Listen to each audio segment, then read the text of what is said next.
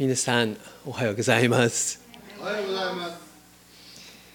問題のない人はいません。普段の生活からプレッシャーが出てきます。トラブルが出てきます。すべての人は、心配な理由があります。ある人は少しだけ心配するんですが、ある人はよく心配しています。心配は生活のストレスから出てきます。でももっと、たくさんのストレスが心配から出てきます。ある人は心配して寝られ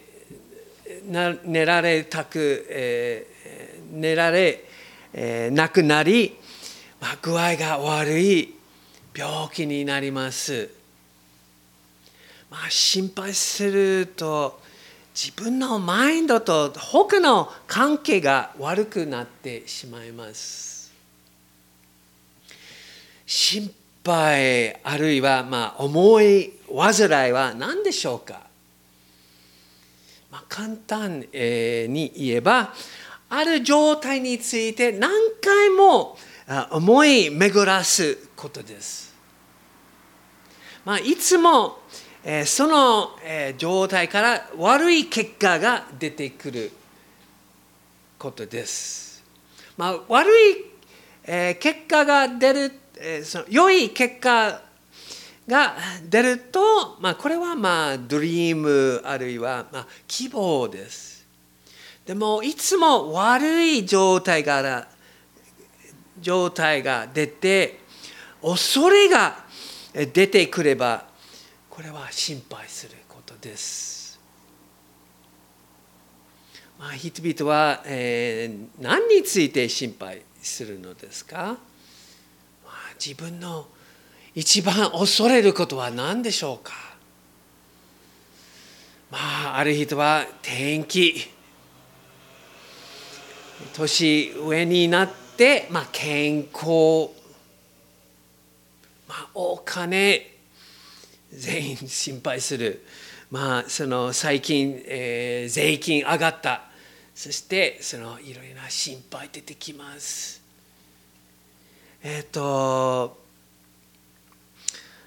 世界、不況、心配ある家族、いろいろな心配あるんです。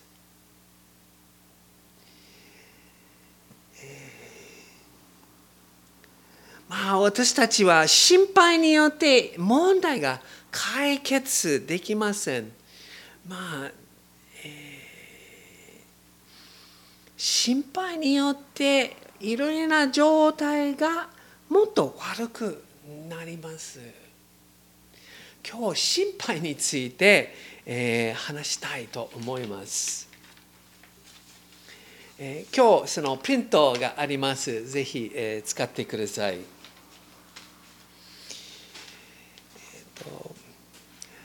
今日の、説教は25節から34節まで。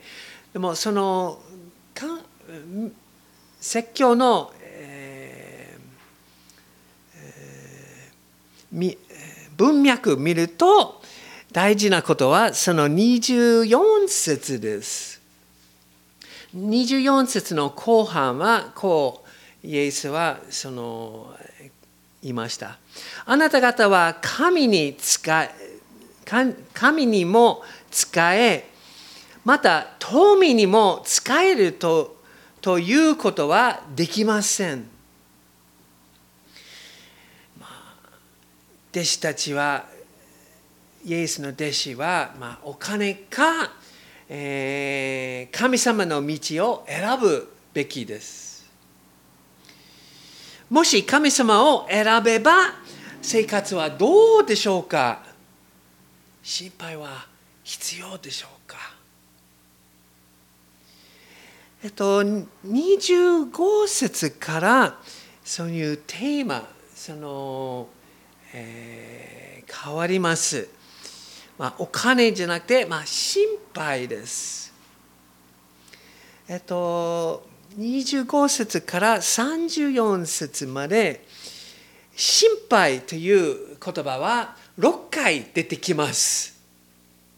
25節、27節、28節、31節、そして34節、2回出てきます。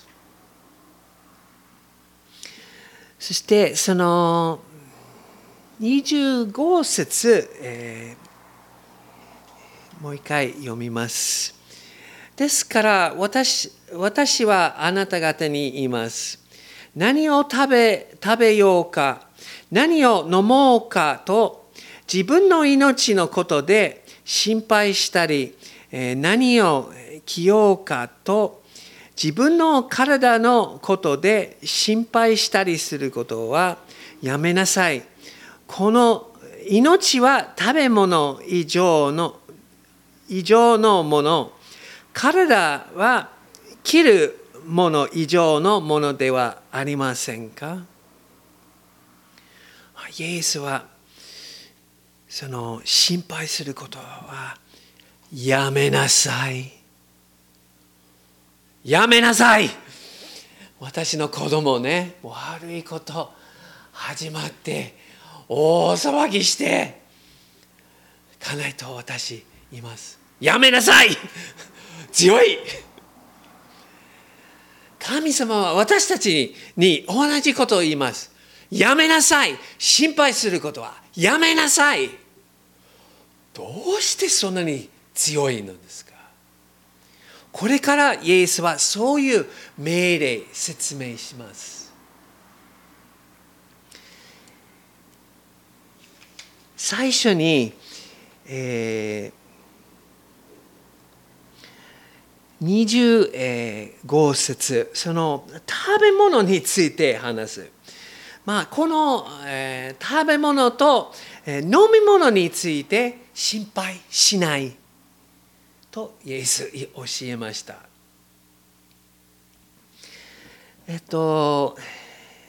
イエスはいろいろな質問を言います。大事なことは何でしょうか。大切なことは何でしょうか。命は食べ物以上のものではありませんか。体は着るもの以上のものではありませんか。この、答えははい、命、人生はご飯より大切です。体の健康は服より大切です。イエスはその、もう少しそういうことを説明しました。26節、お腹が空いてる通りのレッスンがあるんです。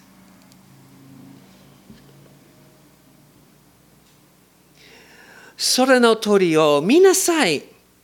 種まきもせず、刈り入れもせず、蔵に収めることもしません。それでもあなた方の天の父は養っていってくださいます。あなた方はその鳥よりもずっと価値があるではありませんか。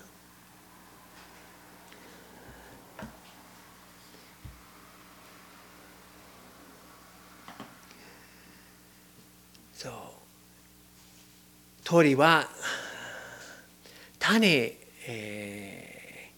まき、刈り入れる蔵に収めることをしません。全然しません。でもどうやって生きるのでしょうか。神様は餌を与えます。自然から虫、ミミズ、ベリーを耐えます。そして鳥はちゃんと食べます。鳥は全然心配がありません。私たちも心配はいりません。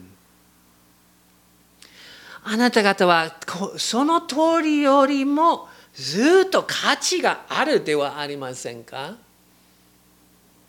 はい、その通りです。神様は鳥を世話しているから、あなた方も世話してくださいます。だから鳥のように心配しなくてもいい。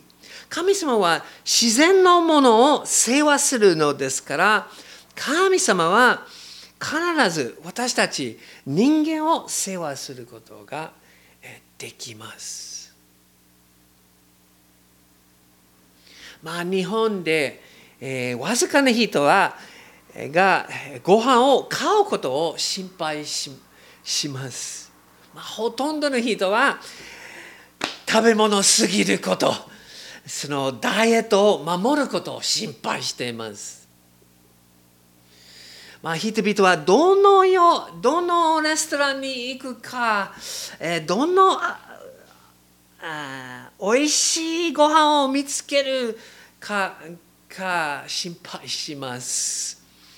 どのコーヒー、カフェを選ぶを心配します。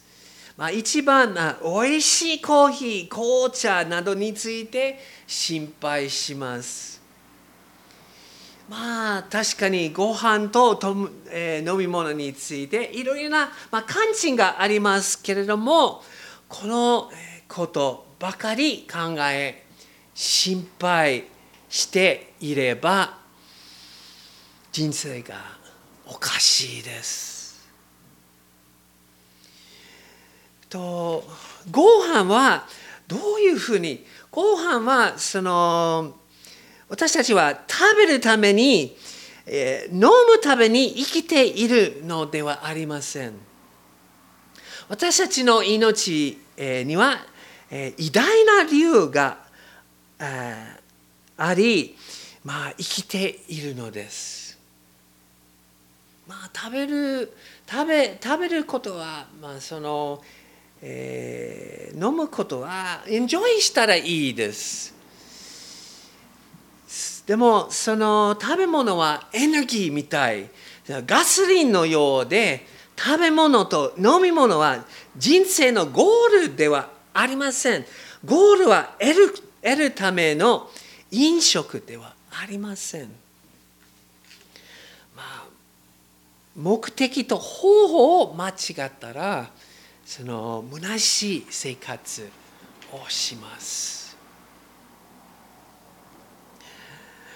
27節、ご飯じゃなくて命について書いてあるんです。27節。あなた方のうち誰が心配し、ちょっと待って。27そうね。あなた方のうち誰が心配してからといって少しでも自分の命を伸ばすことができるでしょうか？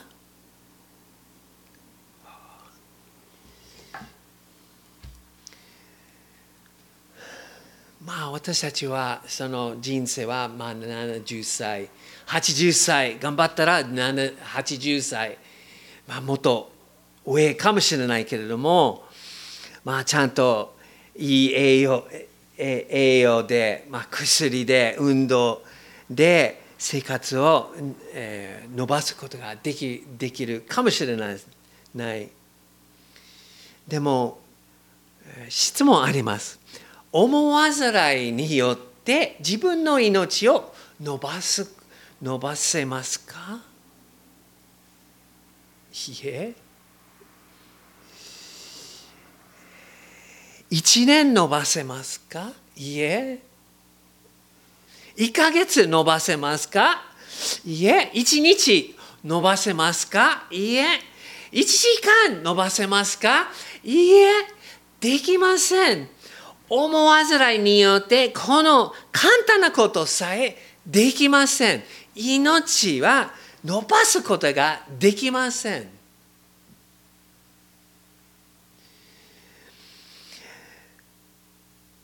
思わずらいにはいい点がありません。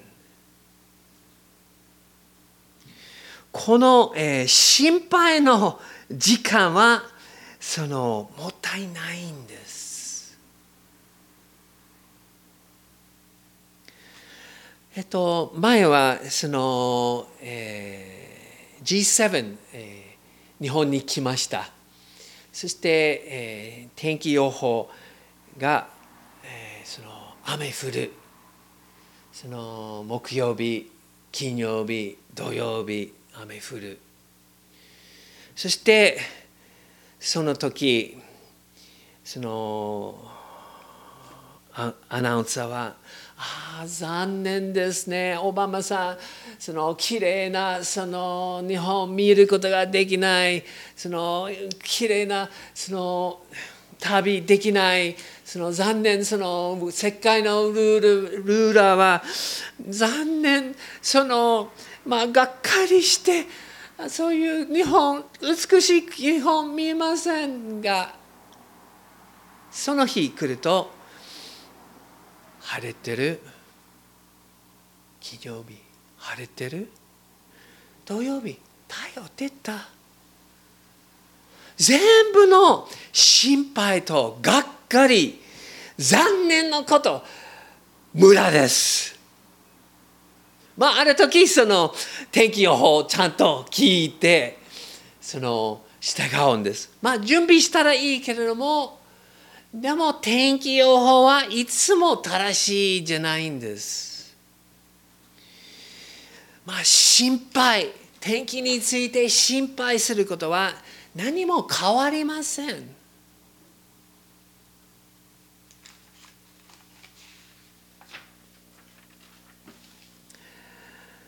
28節、服について話します。イエスは服について心配しないと教えました。28節から自然のきれいな花のレッスンがあります。28節。なぜ着るもののことで心配するのですか？野の花がどうして育つのか、よく考えなさい。働きもせず、紡ぎもしません。しかし、私はあなた方に言います。栄華を極めてソロモンでさえ、この花の一つはどこにも装っていませんでした。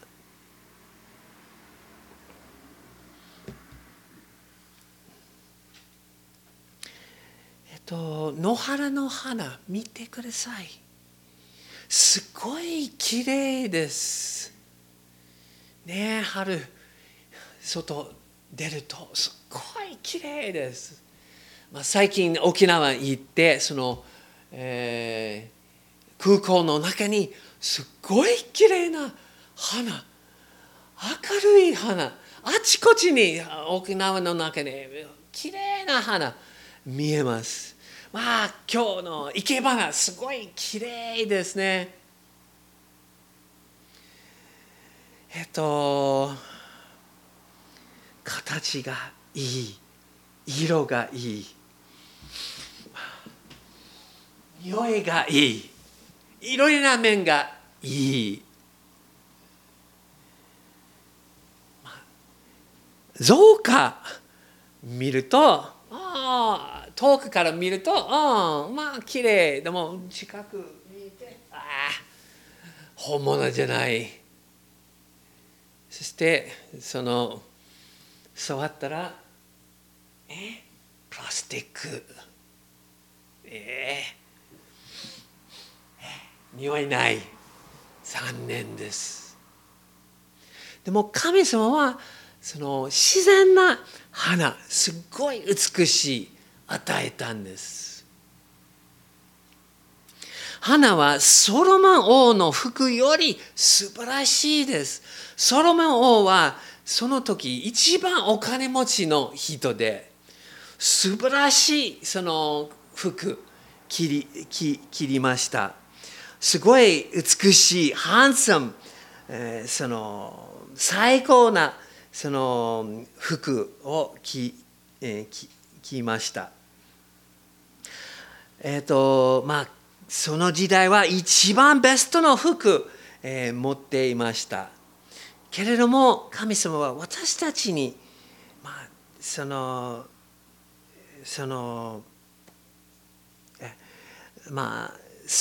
服を作るのは、時間かかってるんですが、でも神様の花より神様の、花の方がきれいです。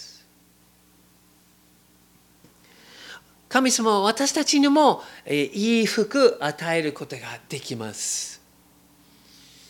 私の子供どんどん成長して、靴もすぐ短いんです。また買うべきです。金は困ってるんです。そして服も背が高くなった。そしてすぐもっとそのお金かかる。でもその、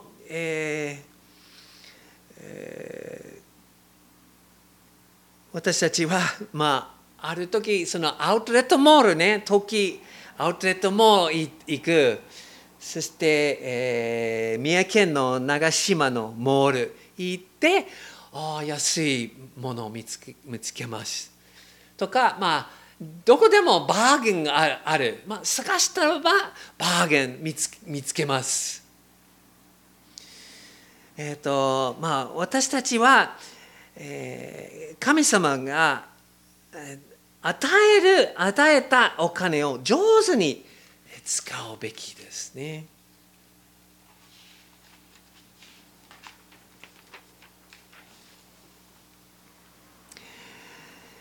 人間の命は花と草より長いです。これは30節です。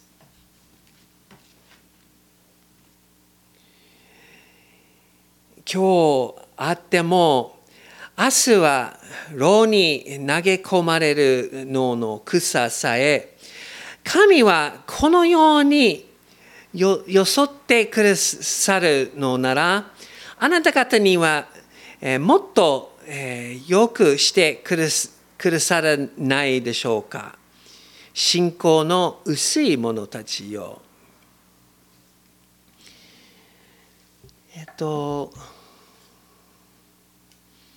今日この生け花とってもきれいです。でも明日とか明後日もう借りて簡単ですぐ捨てます。価値がなくなるんです。残念です。でも私たちの命、私たちの生活の方が大事して、神様はその私たちのニーズ与えられる。ところでその、よく私たちは外面的考えてるんです。でも一番大事なことは外面じゃなくて中、心の状態です。そしてその、心配することは他の心の問題を表します。これは30節の後半です。短いの、信仰の薄い人たちよ。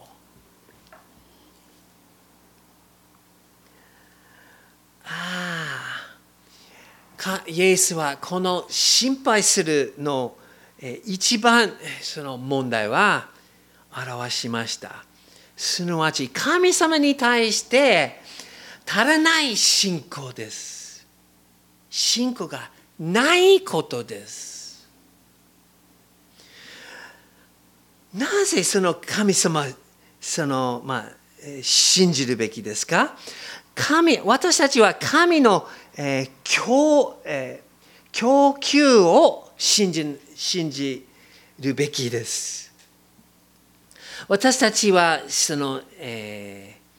信じないとき、私たちは神様の良さを信じないからです。信じないとき、私たちは神様が私たちのニーズをしていることを信じてないからです。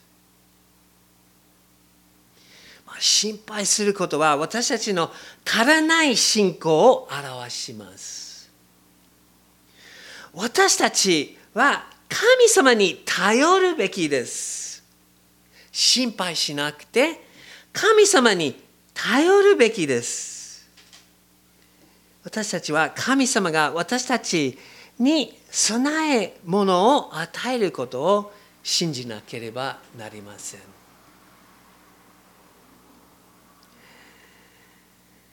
31節、心配することは将来について、間違った考え方です。37節です。31節です。ですから、何を食べようか、何を飲もうか、何を着ようかと言って心配 しなくてもよいのです。食べようか、飲もうか、着ようか、心配することはいつも将来のことについて、考えることです。ある時心配のことは、格好の考え、格好の思いこと、罪を犯したことについて、考えていますが、でも過去を変えることができません。そしてその心配はその人の、将来誰かがその重いことを見つける、ことを、心配します。最近ある面白い、ことを発見しました。ハーバードの大学の、心理学者、ダニエル・ギバーさんは面白いことを言いました。動物の中で人間だけが将来について考えています。人間は将来について考えることができますが、動物はできません。この簡単で普通な人間の技は人間の得意なことです。観察は正しいと思います。動物は本能があります。毎日その自然なことだけ考えています。ご飯を考えます。そして、ある時その自分自身のための巣を作る。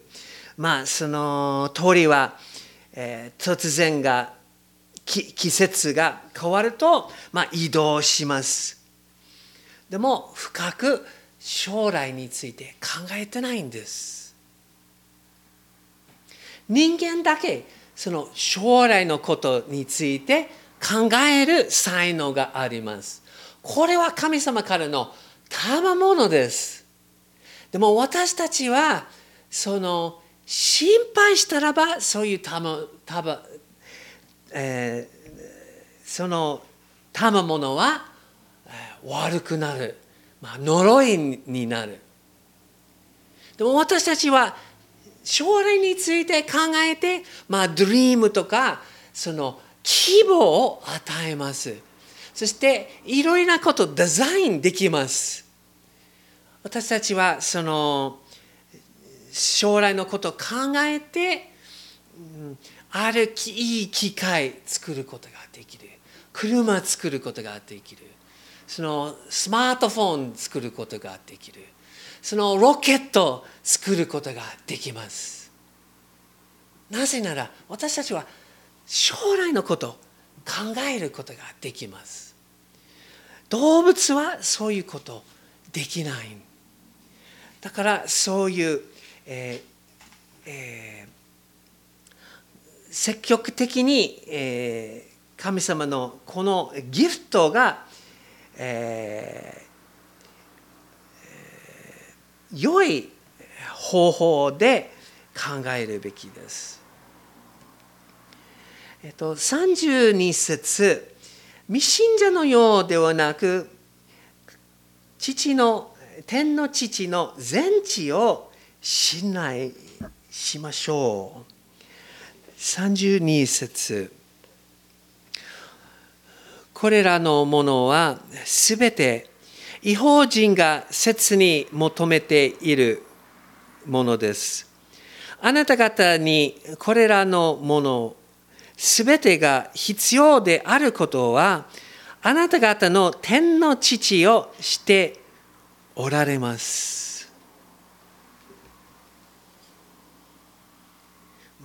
その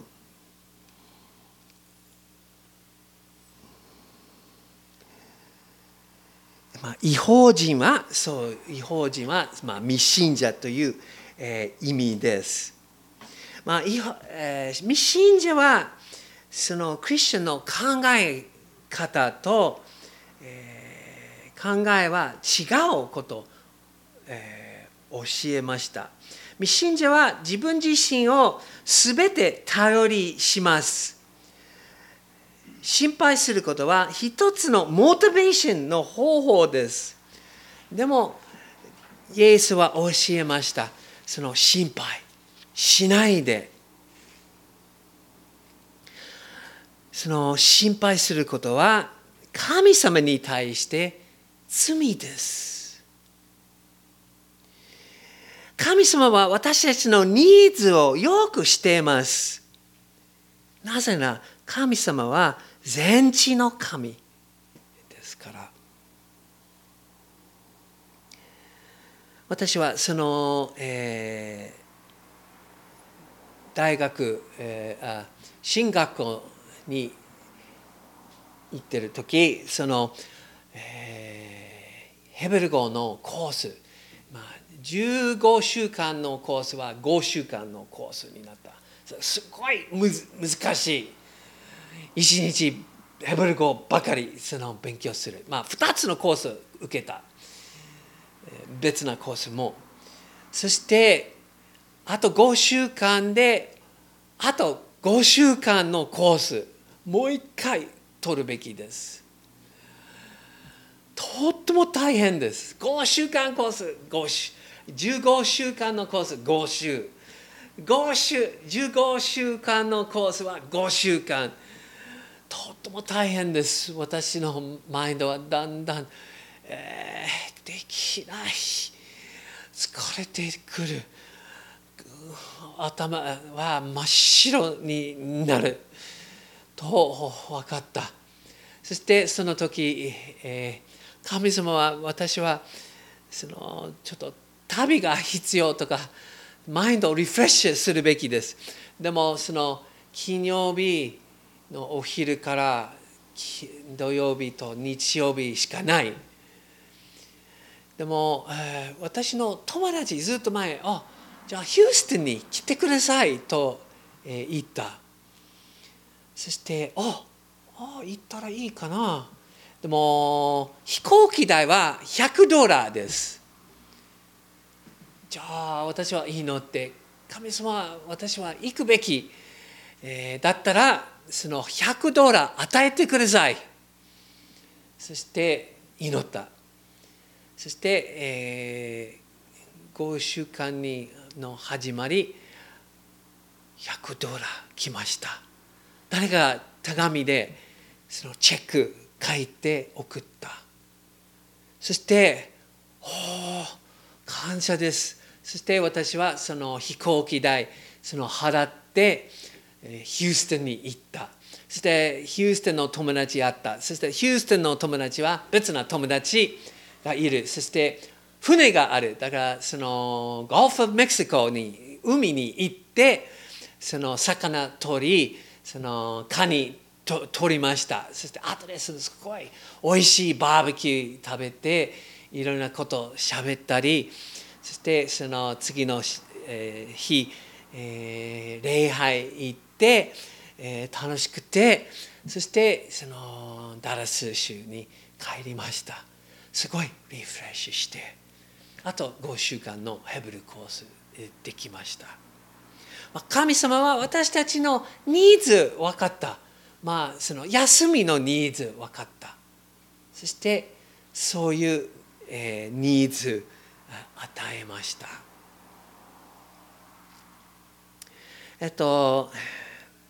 最近私たちの車も、ノアの車、バックギアはちょっとおかしくなってなかなか後ろを動くことができないんです。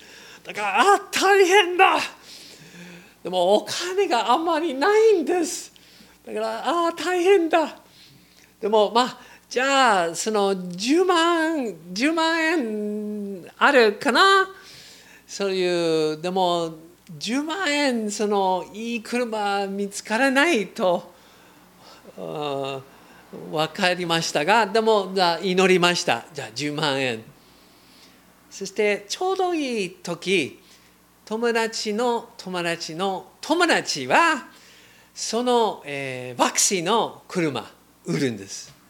そして、そういういくらですか？$100,000。$100,000。ぴったり。そしてその、去年その長崎まで走った。問題ないんでいい車見つかった。神様は私たちのニーズ与えました。神様はあなたのニーズも与えられます。でも信仰が必要です。33節、神様に、私たちは正しい、優先順位と求めることが必要です。33節、まず神の国と神の義を求めなさい。そうすれば、これらのものはすべてそれに加えて与えられます。第一は、私たちの服、飲み物、着るものじゃなくて、一番大事なことは神様の国と神様の義です。神様の国はイエスの支配することです。イエスは私たちの心を支配したいんです。だからそういうイエスの支配すること認めるべきです。そして将来のことも、イエスは千年王国ですべての世界を支配するです。義も求めるべきです。義は正しい生活、神様の道を歩んでいることです。そして、この2つのこと、神様の国と義は、永遠の価値があります。私たちの、食べ物、飲み物、服は一時的なものです。でも神様の国と義は永遠のことです。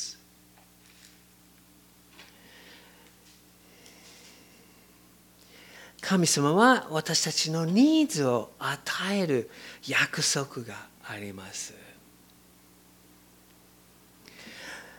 最後に34節、イエスはこう言いました。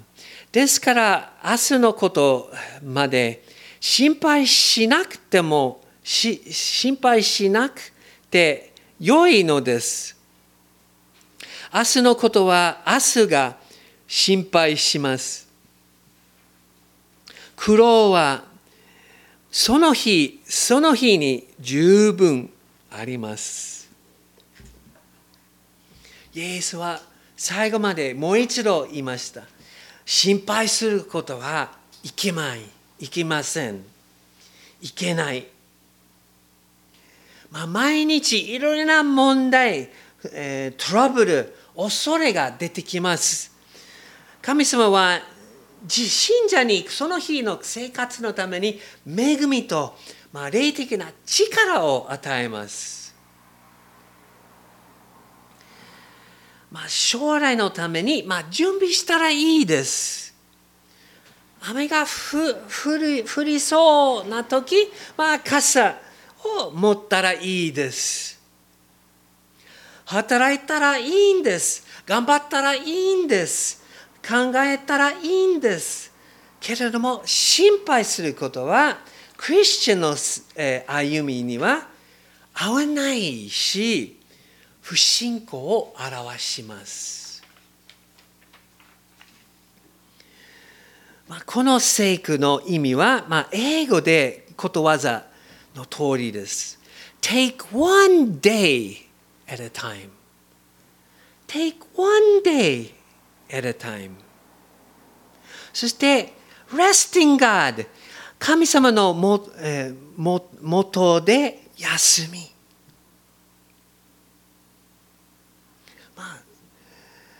キリストは心配するなと、命令をしました。心配することは恐れがあります。けれども神様はこう言いました。小さな村よ。恐れることはありません。心配することはいつも悪い結果を考えていることです。でも神様は私たちの希望があふれることを望んでいます。今日もう一度神様に自分の思い煩いを委ねて、神様にまた信頼しましょう。じゃあ祈りましょう。主よ、イエス様、この大事なことを教えました。心配することをやめなさい。私たちはいろいろな時心配しました。許してください。将来のこと全部あなたに委ねます。私たちに希望を与えてください。私たちはあなたに信頼します。新しい信仰を与えてください。主イエスキリストの皆によってお祈りいたします。アーメン。アーメン。